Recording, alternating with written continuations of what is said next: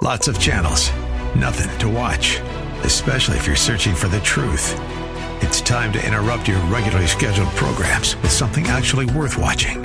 Salem News Channel. Straightforward, unfiltered, with in depth insight and analysis from the greatest collection of conservative minds like Hugh Hewitt, Mike Gallagher, Sebastian Gorka, and more.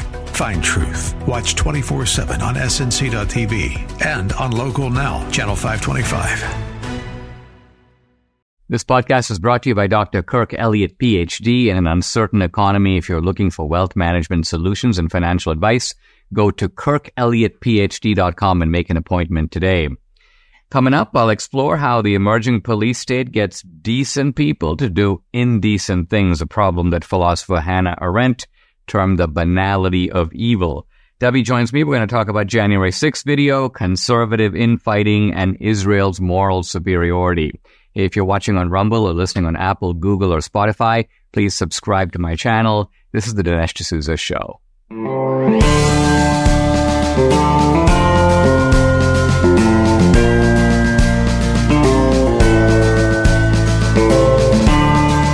America needs this voice. The times are crazy. In a time of confusion, division, and lies, we need a brave voice of reason, understanding, and truth. This is the Dinesh D'Souza Podcast. Hey, if you haven't seen a Police State, we got Thanksgiving coming up, a long weekend coming up. Perfect time to watch the movie. And it's very easy to watch. It's um, streaming now on multiple platforms, and I'm going to tell you the platforms. It's streaming on Epic TV. It's streaming on Locals. And by the way, the website on Locals is just policestate.locals.com. You'll have the option of joining my Locals channel uh, in an annual subscription. You get the movie for free included, or you can just buy the movie and it'll be permanent streaming. And by permanent streaming, what I mean is you can go anytime and watch it as often as you want. You can't download the movie, but you can stream it.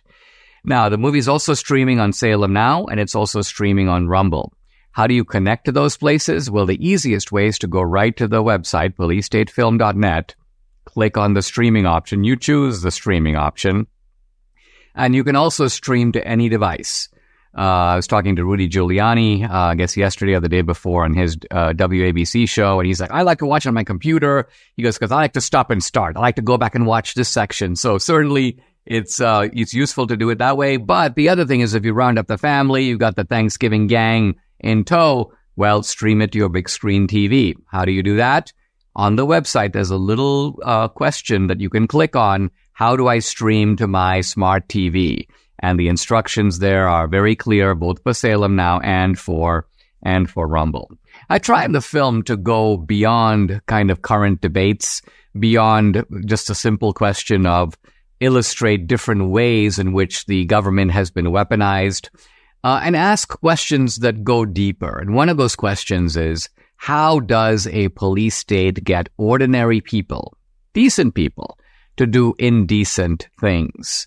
Now, there's an interesting philosophical context for this, and the reason I kind of thumbnail this a particular episode, The Banality of Evil, is I get the phrase from the philosopher Hannah Arendt. Hannah Arendt was um, covering, as a journalist, the trial of Adolf Eichmann uh, a prominent and notorious Nazi uh, in Jerusalem. This he was being tried by the Israelis after the war. Now, interestingly, even though I called him a Nazi, Hannah Arendt realized that this guy was not like into Nazism. He wasn't like a major Hitler guy. He was kind of a, a construction guy, a city planner, a builder, and he took a lot of pride in his work. So when the Nazis came to power, it wasn't that Eichmann was like, you know, we want to advance the master race. He was like, no, we're building a new society here and I want to be part of it. I want to see magnificent architectural structures. I want to see all the trains run on time. I want everything to run very efficiently. So the point is that that Eichmann's motives were banal. I want to be recognized for my architectural genius. I want to be seen as a guy who got things done. And uh, I also want to be a team player. I want to be, I want to be, I don't want to be seen as a troublemaker, someone who's like causing problems for the society. And these were the motives that caused him to do that. And I think this is very important because when we look at institutions like the DHS, the FBI, they can't be completely made up of villains. Uh, they're made up of some villains, and there are probably more than a few. And, and not just by, by the way, the guy at the top, villains strategically placed at key areas in the organization, but they're also guys who kind of just want to get through the day. They just want to get ahead. And so if you ask the question, how do you get the FBI, for example, to go into, you know, Joe Bolanos's apartment or some, you know, 70 year old grandmother's apartment and like start wrestling her to the ground and twist her arms when she's screaming and put handcuffs on her. And then she resists, like drag her down the floor with her head hitting the, the stairs pull her out into the into the driveway, let her neighbors gawk at her, tip off CNN so they come and humiliate her. And how do you do that? How do you get a decent guy to do that? And the answer is actually pretty simple. The police state does not identify its its ultimate objective. It doesn't tell the ordinary FBI, listen, you know what? We're after MAGA. We're here to create a one party state. We want to silence dissent. We want to teach patriots and conservatives and Republicans a lesson. No, they go, listen, uh, we are just going to point out and tell you who's a bad guy. Uh, but you don't need to worry about what this person did. We'll let the court sort that out. We're just making an arrest. Now, we like to do it in the morning. This is kind of how we do it. And whether or not you really approve of the procedure, think of yourself as kind of a soldier. You're getting instructions. Go on, go up the top of that hill and take the hill. Don't ask, why are we taking the hill? What's the strategic importance of the hill? You're under orders. Just do it. And similarly here, just this is our format. This is kind of what you do. And if you do it, you're going to be seen as a good guy. You're going to be seen as a team player. You won't be identified as a troublemaker. No black mark against your name thirty to fifty thousand dollar bonus at the end of the year. Um, you can you can look forward to advancing within the organization. You'll ultimately retire with a pension, and so all the prestige of having the badge. I'm a member of the Federal Bureau of Investigation. Here's my badge. All of that combination of government benefits and prestige. The reasons you kind of join the FBI are going to come into play. So this is the, this is the banality of evil. This is the way you get decent people to do indecent things. You operationalize what they're doing. You hide the ultimate objective from sight. You merely make it sound like this is the thing we do and you need to be kind of on board with the team. This is why we hired you. This is how you can advance in life. And this is how you can go back at the end of the day saying to your wife and to yourself, I did a good job. During times of economic uncertainty and political upheaval, it's crucial to have a reliable source of financial guidance and insight. Now, this is where Dr. Kirk Elliott, PhD, comes in. He and his esteemed wealth management advisory firm can really be helpful to you. Dr. Kirk Elliott has distinguished himself with two PhDs in economics and theology. He's built a reputation in expert financial solutions tailored to your unique needs. His firm specializes in wealth management, offering a comprehensive array of services to protect and grow your assets in an ever changing world.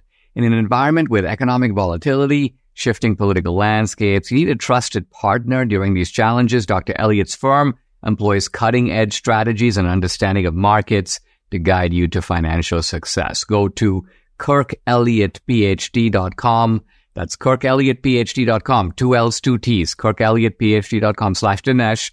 Book an appointment. They'll walk you through their investment process. That's kirkelliottphd.com slash Dinesh. Or you can call or text 720-605-3900. Again, it's 720-605-3900.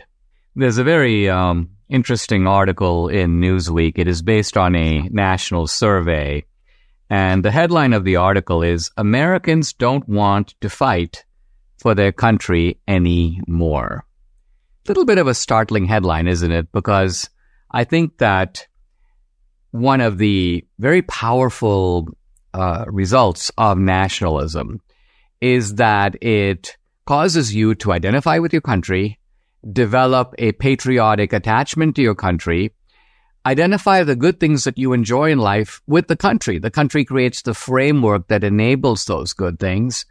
Uh, and then you go, well, look, because I believe in my country and I believe in what it stands for, I'm willing to even make, if necessary, the ultimate sacrifice. I'm willing to risk my life. And if I die for my country, I will consider that sort of an honor. I will have given my life for freedom. I will have given my life for uh, the American way of life. I will have given my life for my family and my friends and the things that are that are dear to me.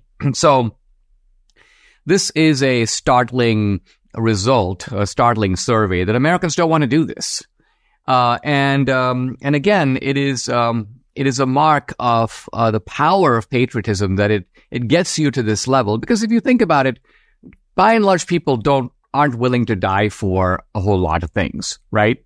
I mean, uh, even things that you believe in. Um, uh, let's say you believe in the Red Cross. Well, are you willing to die for the Red Cross? Probably not. Uh, let's say you believe in the um, United Way. You give you know, donations to the United Way. Are you willing to die for the United Way? No. Uh, is anybody willing to die for the United Nations? I hope not. Um, so, um, even things that are important to you. I really like my car. Are you willing to die for your car? No. So, by and large, there are very few things. Maybe you say, I'm willing to die for my faith. I'm willing to be a martyr. I'm willing to die for my country. Uh, but I can't think of, that's not a long list. It's like a list of two, maybe three things. Your family, yes, your children. So it's a short list. And, um, but it is a remarkable thing. And I think it's a particularly interesting thing for an immigrant, for somebody like me, because you're born in one country and you do have a certain kind of native attachment to it, right? That's the place you were born. You have, it's very similar to being born into a particular family. You have a kind of natural attachment. Not to say your family could have all kinds of problems, but after all, it's your family. You don't have another family. And similarly, when you're born into a country, like it is my country, you know, for better or worse. Um, but, uh, when you move to another country, then you sort of have to re-examine because that's a country that you've adopted by choice. And, and so are you, you know, are you able to transfer your allegiance completely so you go, you know what? I was, I was attached to India. Now I'm, now I'm part of the United States and I am willing to risk my life for the United States, my adopted country. I do think, by the way, that immigrants and certainly immigrants of the old sort, and obviously I'm only talking now about legal immigrants, immigrants who come here for a reason. They, they believe in what America stands for. So this is, I think, a noble thing about patriotism and about nationalism. But evidently it is, it is dissolving. Americans don't really feel that way anymore. And I was telling Debbie this morning, you know, I'm going to talk about Americans don't want to fight for their country anymore. And she was like, kind of shook her head and she goes, you know, that's really sad. That's really bad. That's bad news for America. And I'm going to argue in this segment uh, and, and the next that it is bad news for America, but it's not entirely bad. And what I mean by that is that I'm actually going to side here with Americans against America. And what I mean by that is I'm going to supply a rational motive for why I think many Americans are like, no, I'm not going to do it. I think that the Americans, some Americans who are not doing it is not because they don't love their country. It's they don't, they don't love what their country has become. They don't love what their military is doing. They don't want to be part of that let's just say dubious, if not outright evil enterprise. So this is a complex subject. Um, and I'll begin by talking about the Newsweek article, which is pretty mundane. The Newsweek article is almost like you had written it 20 years ago. Um, in other words, it looks at the sort of typical motives for not wanting to, to join the military. They say things like, well, they begin by pointing out that all the branches of the armed forces are falling short of their recruitment goals. Army falls short, Air Force falls short, Navy falls short. Uh, so the number of active duty personnel since 1987 has fallen by 39%. Um, and, uh, and it's certainly from a certain point of view, uh, which is the potential dangers abroad, a problem. They quote this guy. Uh, his name is Justin Henderson. He's a former transport operator for the Marines. He goes, we have uh, strike groups, aircraft carriers with a Marine Expeditionary Unit outside of Israel right now. We're funding two wars, but we're bo- actually boots on the ground, drones above Gaza. So we're involved in there. We're not sure what's happening in Taiwan. So he's saying we could be fighting in Ukraine. We could be fighting in Israel, Middle East. We could be fighting in Taiwan. And so he goes, so this is a very tumultuous time for us because we don't know what's going to happen. And the point being, at this critical moment, he's arguing Americans are like, we're not interested. We don't really want to be part of it. And uh, when we come back, I'll discuss further the motives for this belief. Birch Gold's Black Friday special comes to an end this week. Right now, when you open a gold IRA, for every $10,000 you spend by December 22nd, Birch Gold will send you a free gold bar, but you have to text Dinesh to 989898 to claim eligibility before Black Friday. Birch Gold can even help you convert an existing IRA or 401k into an IRA in gold for no money out of pocket. You still get the free gold bars just text Dinesh to 989898 today. Look, when the national debt is greater than our total GDP, it may be time to diversify away from the US dollar. Birch Gold makes it very convenient to move some of those dollars into physical gold. With an A plus rating with the Better Business Bureau, thousands of happy customers, Debbie and I choose to buy our gold from Birch Gold. You can trust them too. Text Dinesh to 989898, get a free information kit on gold Claim your eligibility before Black Friday to receive free gold bars on your qualifying purchase. That's text Dinesh to 989898. We're discussing an article in Newsweek. Americans don't want to fight for their country anymore.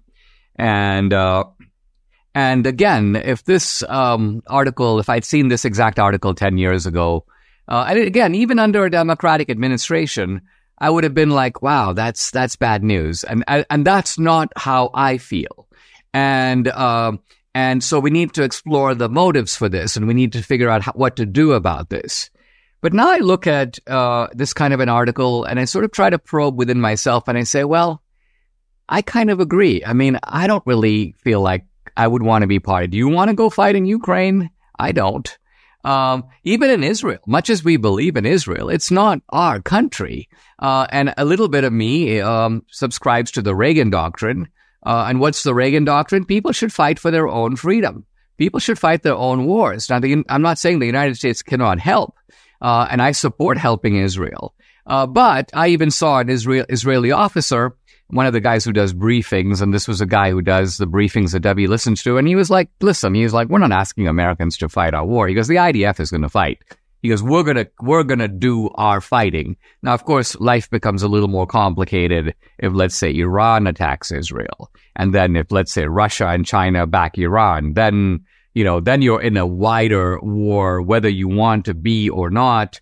Uh, and then you have to look at it a little bit differently. It's no longer Israel's war. It's now what? Maybe not a world war, but certainly a regional war. Um, so the, the calculus tends to shift. But again, Taiwan. Um, do I want to defend Taiwan? Yeah, I actually do. Uh, I don't want China to take Taiwan. I think Taiwan has been a bulwark of the West. It's been part of, of the free world. They have free elections in Taiwan. They have civil liberties in Taiwan. But what does the U.S. government want to do in Taiwan?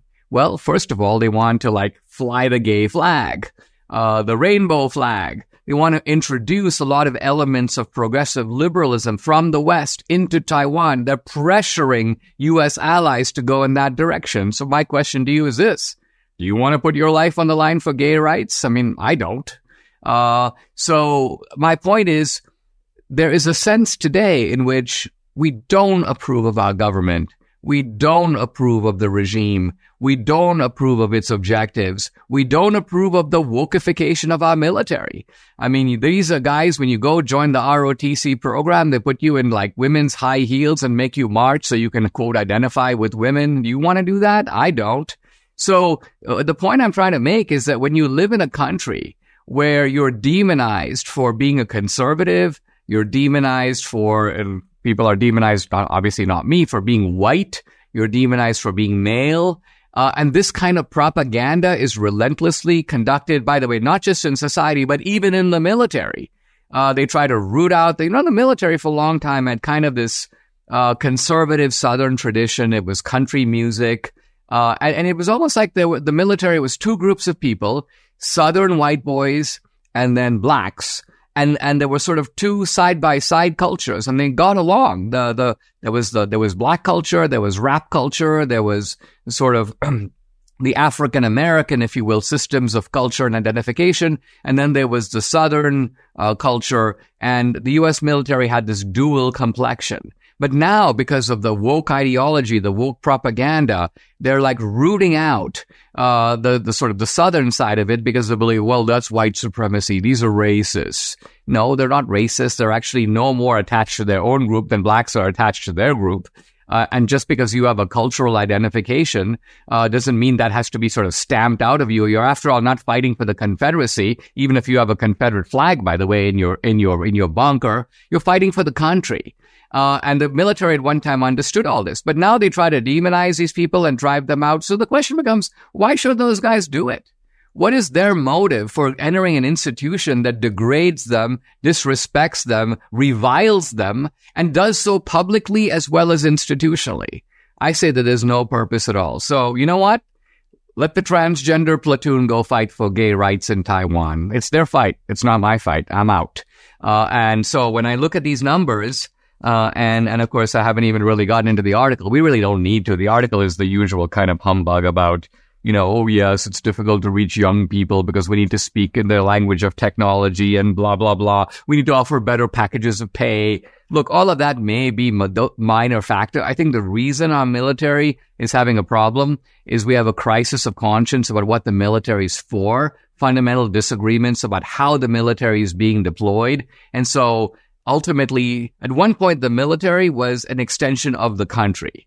This, the country is good. The country has good objectives. The military is serving those objectives. Now you have to say that the country is ancestrally good. It was built on good principles. It's being run by a junta. We don't even know who's running the country, quite frankly. It's really not Biden. So you've got a gang running the country. They're, they're the ones really giving orders to the military. The military is conducting ruthless propaganda campaigns against people like us.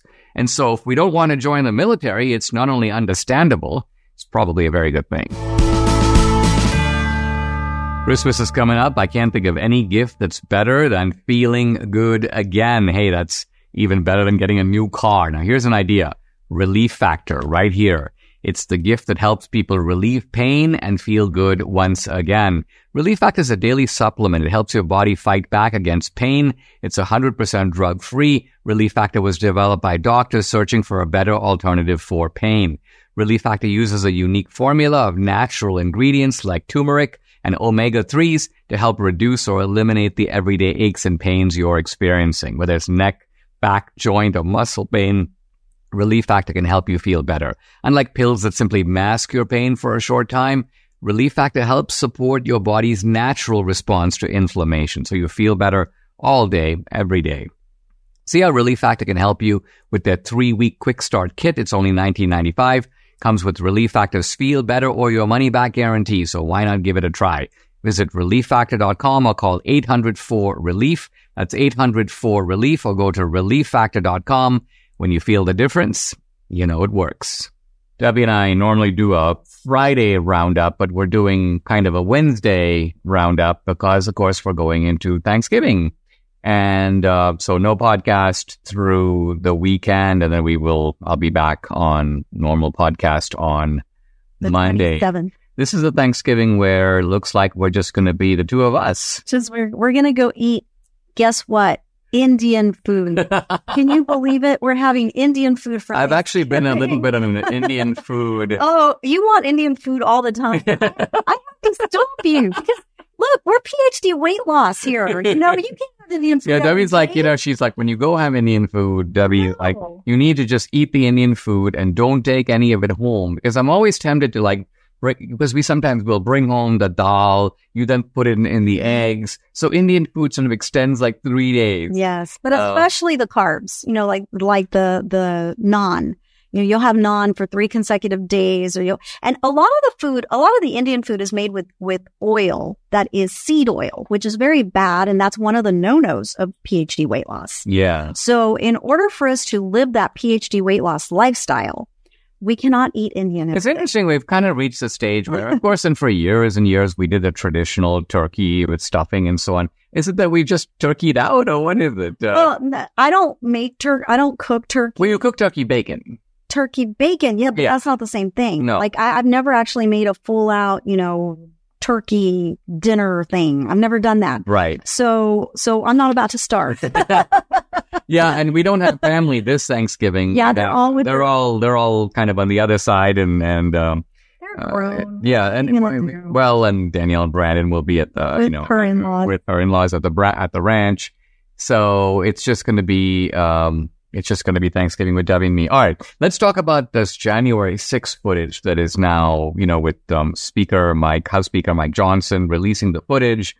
And some people are saying, well, we, it's not that this footage is totally new. In fact, if you've been closely following the January 6th trials, it, it, some of this footage has come out in trial exhibits and things. But guess what? Because the, you know, not everybody's going to go inside a courtroom to watch this stuff. And a lot of it is under protective orders. So it can come out in a trial, but it's not available to the public. So the public is seeing many of these things for the first time and and and the effect is pretty electric, pretty liberating because I think it's kind of what we already know or suspect. It's a little bit like the effect of 2000 Mules, right? People sort of know that there's massive fraud. It's like, oh, oh, now we see. So now we see that while there was sporadic violence, and by the way, you know, so Liz Cheney puts out, you know, just your typical recycle the same seven scenes that she's cobbled together that we've all seen a hundred times. And the point is, when you have a large event, we're not denying the truth of that. There was sporadic violence. Well, we've seen that ad nauseum. It's kind of like saying America's a racist society. I'm going to pick one incident from here, here, here, make a kind of montage and show you and go, oh, America's racist. You're like, what about the millions of good positive interactions people have? You cannot generalize about a society based upon there's these recycled horror stories, some of them years and years old, uh, that you're cobbling together. So I think this is really what's going on. And, and the left is really freaking out. No, honey, they're really not. Well, no, no, they're they really are. not. They No, are. But let me tell you. So I I watch a lot of clips on you know the Hill and some of the CNN clips and MSNBC clips, and they're totally going, oh, you know, this is this is not going to be good for Republicans. This is this is going to show. Oh, yeah, I've seen is, this. This is going to This remind reminds them. people of of Trump and of what he did and this and that and the other. And so, so I don't know necessarily that they're freaking out. I But, think they're see, just I doubling think I- down. Oh, no, I think they're living in denial. They think, see, they think that their narrative has completely settled in in the American conscience. And if it had, then people don't want to be reminded because it immediately creates the jitters. But I think the ordinary American doesn't care about January 6th per se, at least not two years later. They Three- saw three it years three years later. later. They saw what happened when it did. They probably think, yeah, there was some bad stuff that went on. Those guys should not have gone into the Capitol. But at the same time, they also know a lot of those guys were in the ropes. They were peaceful. Of course, there's a powerful section, I think, on January 6th in the movie, which, which, um, puts a new coloration on the whole event. Uh, I mean, the power of what, what Police State does with January 6th is it restructures the motive of it, which I think is really important. The videos by themselves are valuable. Exactly. So you get you see that narrative and then you see the the video and you're like, Right. you know what? It was actually orchestrated. They they they actually were letting people in. It wasn't like like everyone just rammed their way in. People They didn't were fight their way in. no, people were being let in. They were they were very cordial with with the officers. The officers were cordial with them. So something went terribly, horribly wrong after that. But Well, there would. I don't know if you saw the video where the guy walks in, and um, the officer leans over, and and the guy's in handcuffs, and they unhandcuff him. Right? He appears to uh, flash a sort of a badge, uh, and then once they unhandcuff him, he fist bumps the officer. So let's just think about this for a minute, because it seems to me there are two possibilities. One is the guy's not an insurrectionist; he's a normal Trumpster. he's a fed, fed. Well, that's that's the other possibility. So one possibility is that he's an undercover cop, Uh huh. and he's like, "I'm an undercover cop." They're like, "Oh, okay, we'll unhandcuff you." But the other is that he isn't an undercover cop. He is a Trumpster, and they know it's no big deal. So they're like, "Okay, well, nobody else is I handcuffed." see. So they're like, "Let's undo your handcuffs." I think it's fifth more bump. the other. I think it's more the other. you think it's I more likely to be the first? I think it's like I'm an informant. Take these off, the cuffs off right now. Debbie and I are on a really good health journey, but we still struggle to eat enough fruits, veggies, and fiber. Lucky for us, we discovered Balance of Nature. What better way to get all your fruits and veggies plus fiber than with Balance of Nature? This is Balance of Nature's fruits and veggies in a capsule, really easy to take, made from fresh whole produce. The produce is powdered after an advanced vacuum cold process, which stabilizes the maximum nutrient content. And this is Balance of Nature's Fiber and Spice, a proprietary blend of fiber and 12 spices for overall and digestive health. Join Debbie and me. Start your journey to better health right now. Call 800-246-8751 or go to balanceofnature.com. You get 35% off your first preferred order by using discount code America. Again, it's balanceofnature.com or you can call 800-246-8751. Get 35% off your first preferred order by using discount code America. We're back and um, the topic we wanted to talk about in this segment is the perils of conservative infighting. Now, just to provide a little bit of background here, uh, Debbie and I have been tracking the ways in which societies pivot and kind of fall into the socialist camp. And we know that when that happens, it's really hard to get them out. Uh, Venezuela kind of went socialist in the early 2000s, shortly after the, uh, the Hugo Chavez takeover, and it's like never recovered. And we don't know how to get that country back. Uh, uh other countries went socialist, uh, Eastern Europe for 50 and 60 years. Um, of course, in the Soviet Union, it was more like 70 years. And sometimes this happens initially through a democratic loss process. Yeah. The, the right is defeated. And, and the point that you make, which is a point you're worried about in this country, is it is the, the division of the right that allows the left to pull it off. So talk about how that happened in Venezuela and then re- let's relate it to, because I mean, this is a risk in Argentina. It's, it's, it, this is a risk all around the world that you have, you actually have a conservative majority if all the conservatives were united, but they start sniping at each other. And then we can't deny that's happening now right. in this country. Yeah. Well, you know, last Friday I had Joseph Humire and we talked about Hezbollah and Hezbollah in the Western Hemisphere. But one thing that he actually said about this phenomenon is that no leftist regime in all of Latin America has ever succeeded without the help of the right. And, and by right, I don't mean conservatives because, you know, we can argue about what they, what they stand for and all those things, but the right wing, they self destruct. They are, they're too opinionated about this person or that person. No, you're not conservative enough. No, you're not right wing enough. You're not, you're not free market enough. You're not this. You're not that. I don't like the way you behave. I think you're too out there. The conservatives blah. expel the libertarians. Yeah. The libertarians kick out the conservatives exactly. and go out and form their own party. Exactly. They go, they splinter off. And once you splinter off like that, you can never, ever get a majority. Ever. And that is exactly what happened in Venezuela. Uh, unfortunately, uh, there there was a lot of corruption in Venezuela. I'm not. I'm going to admit that. But the right wing party, which at the time was COPEI, they just they just disintegrated. They they self destructed. Uh, it it they splintered off into a lot of little parties, and they couldn't keep it together. They could not keep it together. So what happened? That gave way to Hugo Chavez, Mr. I'm, you know, I'm not going to do business as usual coming in. And, and he ran as people. kind of a centrist. He ran as somebody who would fix corruption.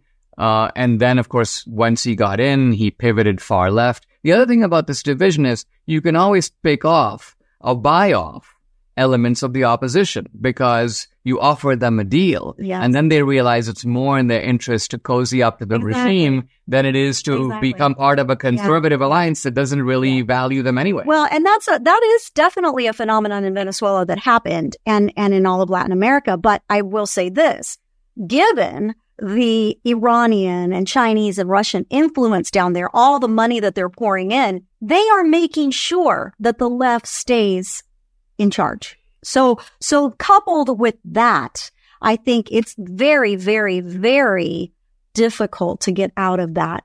That. Uh, let's talk about in this country because, of course, there have been Republican primaries before. Obviously, there have been some ideological schisms between, even in the Reagan days, between the sort of Reaganite kind of hardcore uh, and also people who were seen as more moderate, more squishy, more unreliable even in Reagan's cabinet, we would distinguish between those sort of two types of people.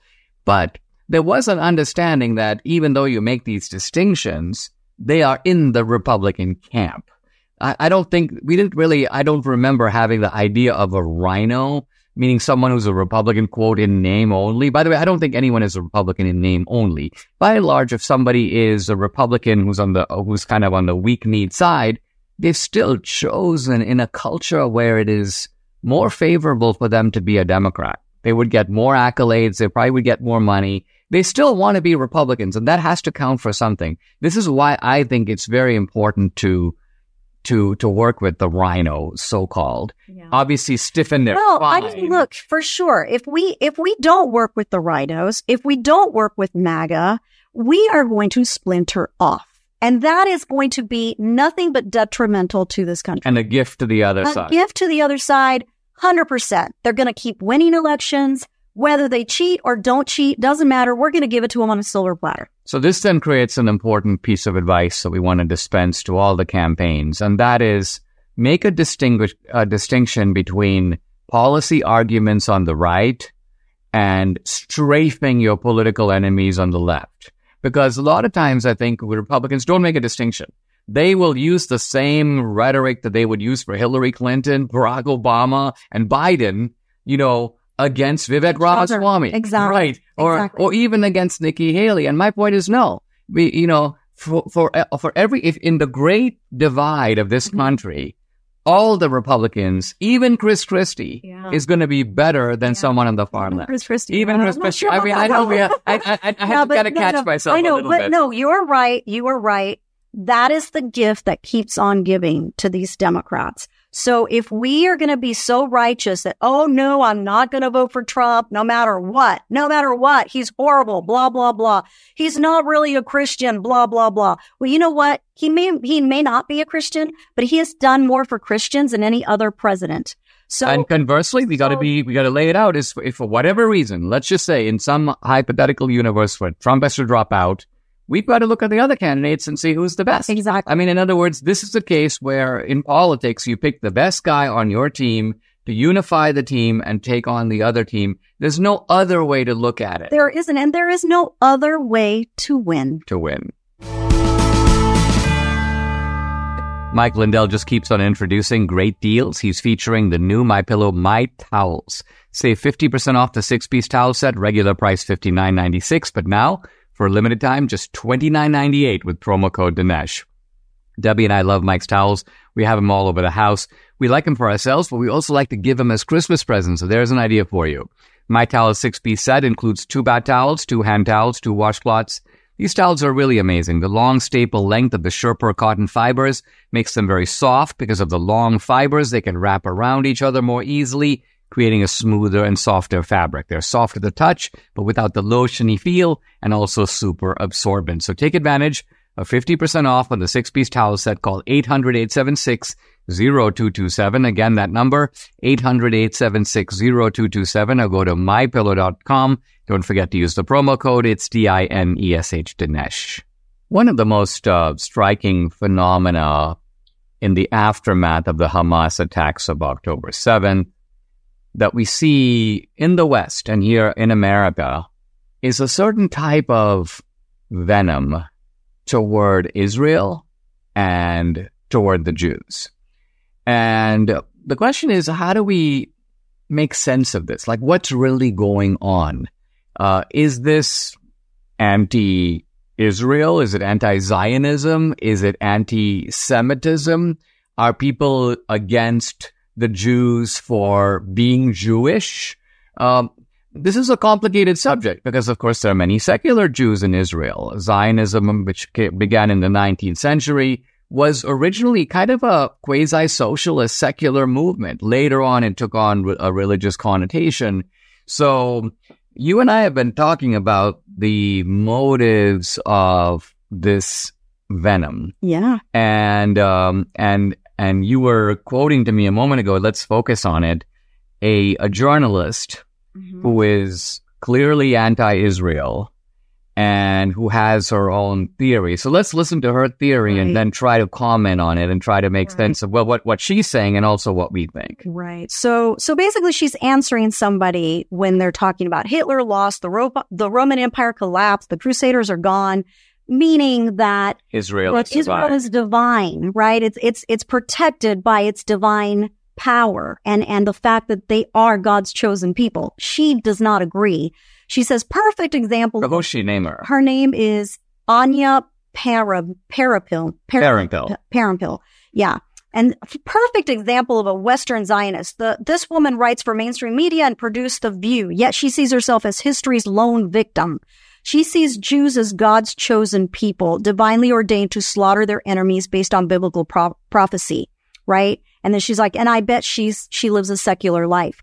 Well, I think I see it as God's, I see them as God's chosen people. I see, but I also see that there is a little bit of jealousy there because everyone knows that the Jews are God's chosen people. They are the apple of God's eye. He did make a, a pact to protect Israel for all eternity. He did.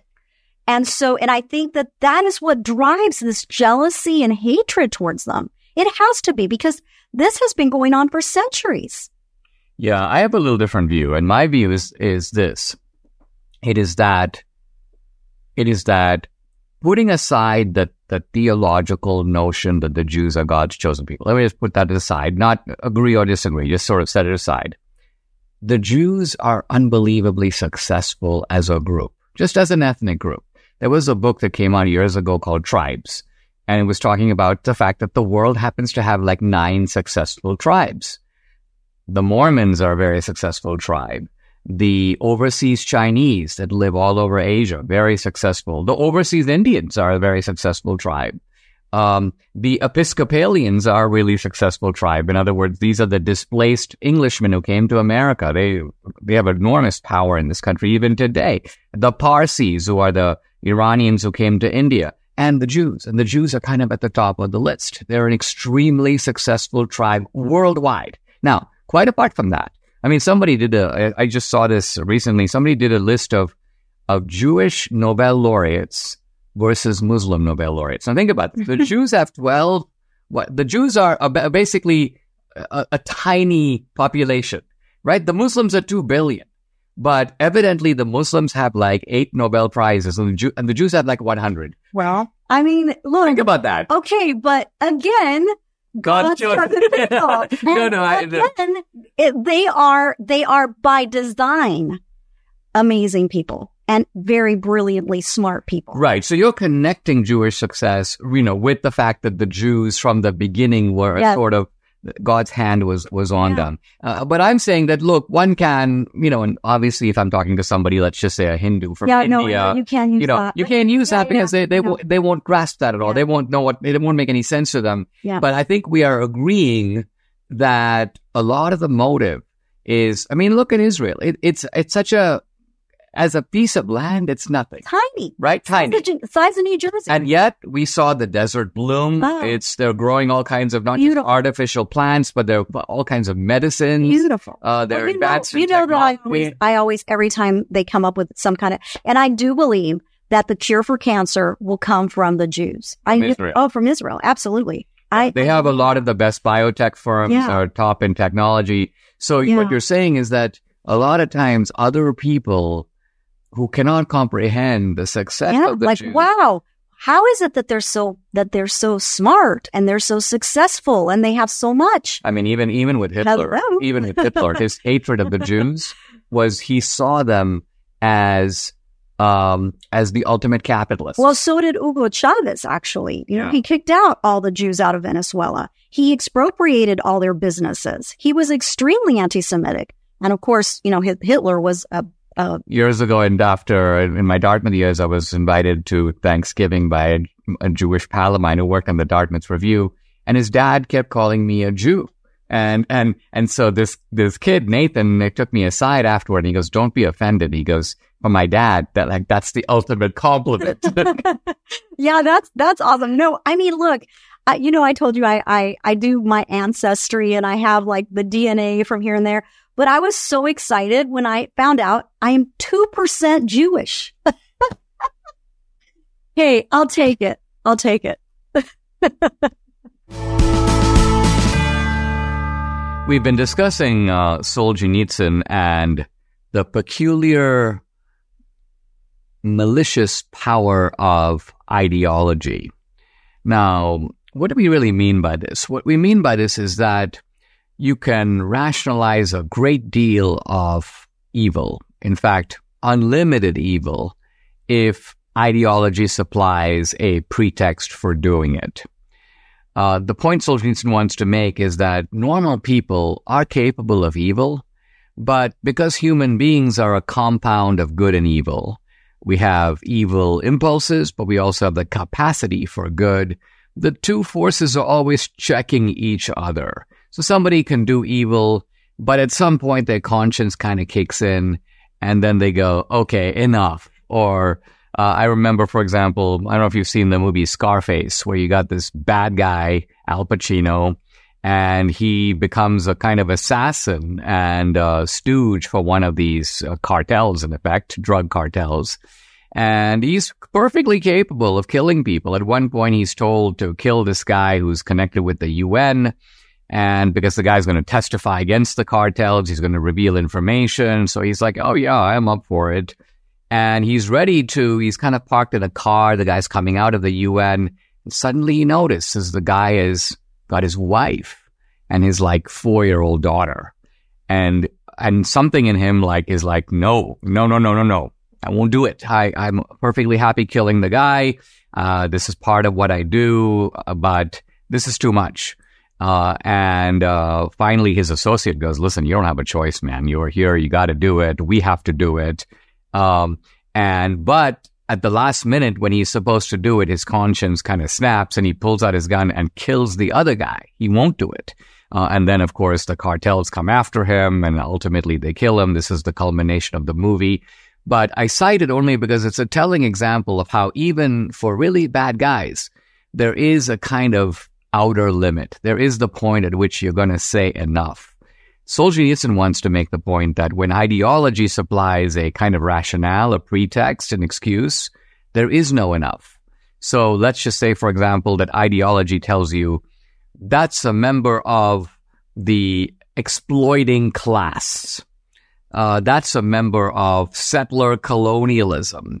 That's a member of white supremacy that is that has oppressed you for hundreds of years. And it's like, why stop with one guy? Why stop with ten? Why stop with a million?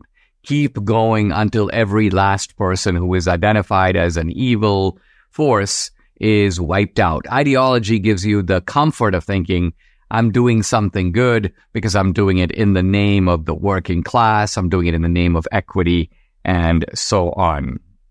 So let's look at the text.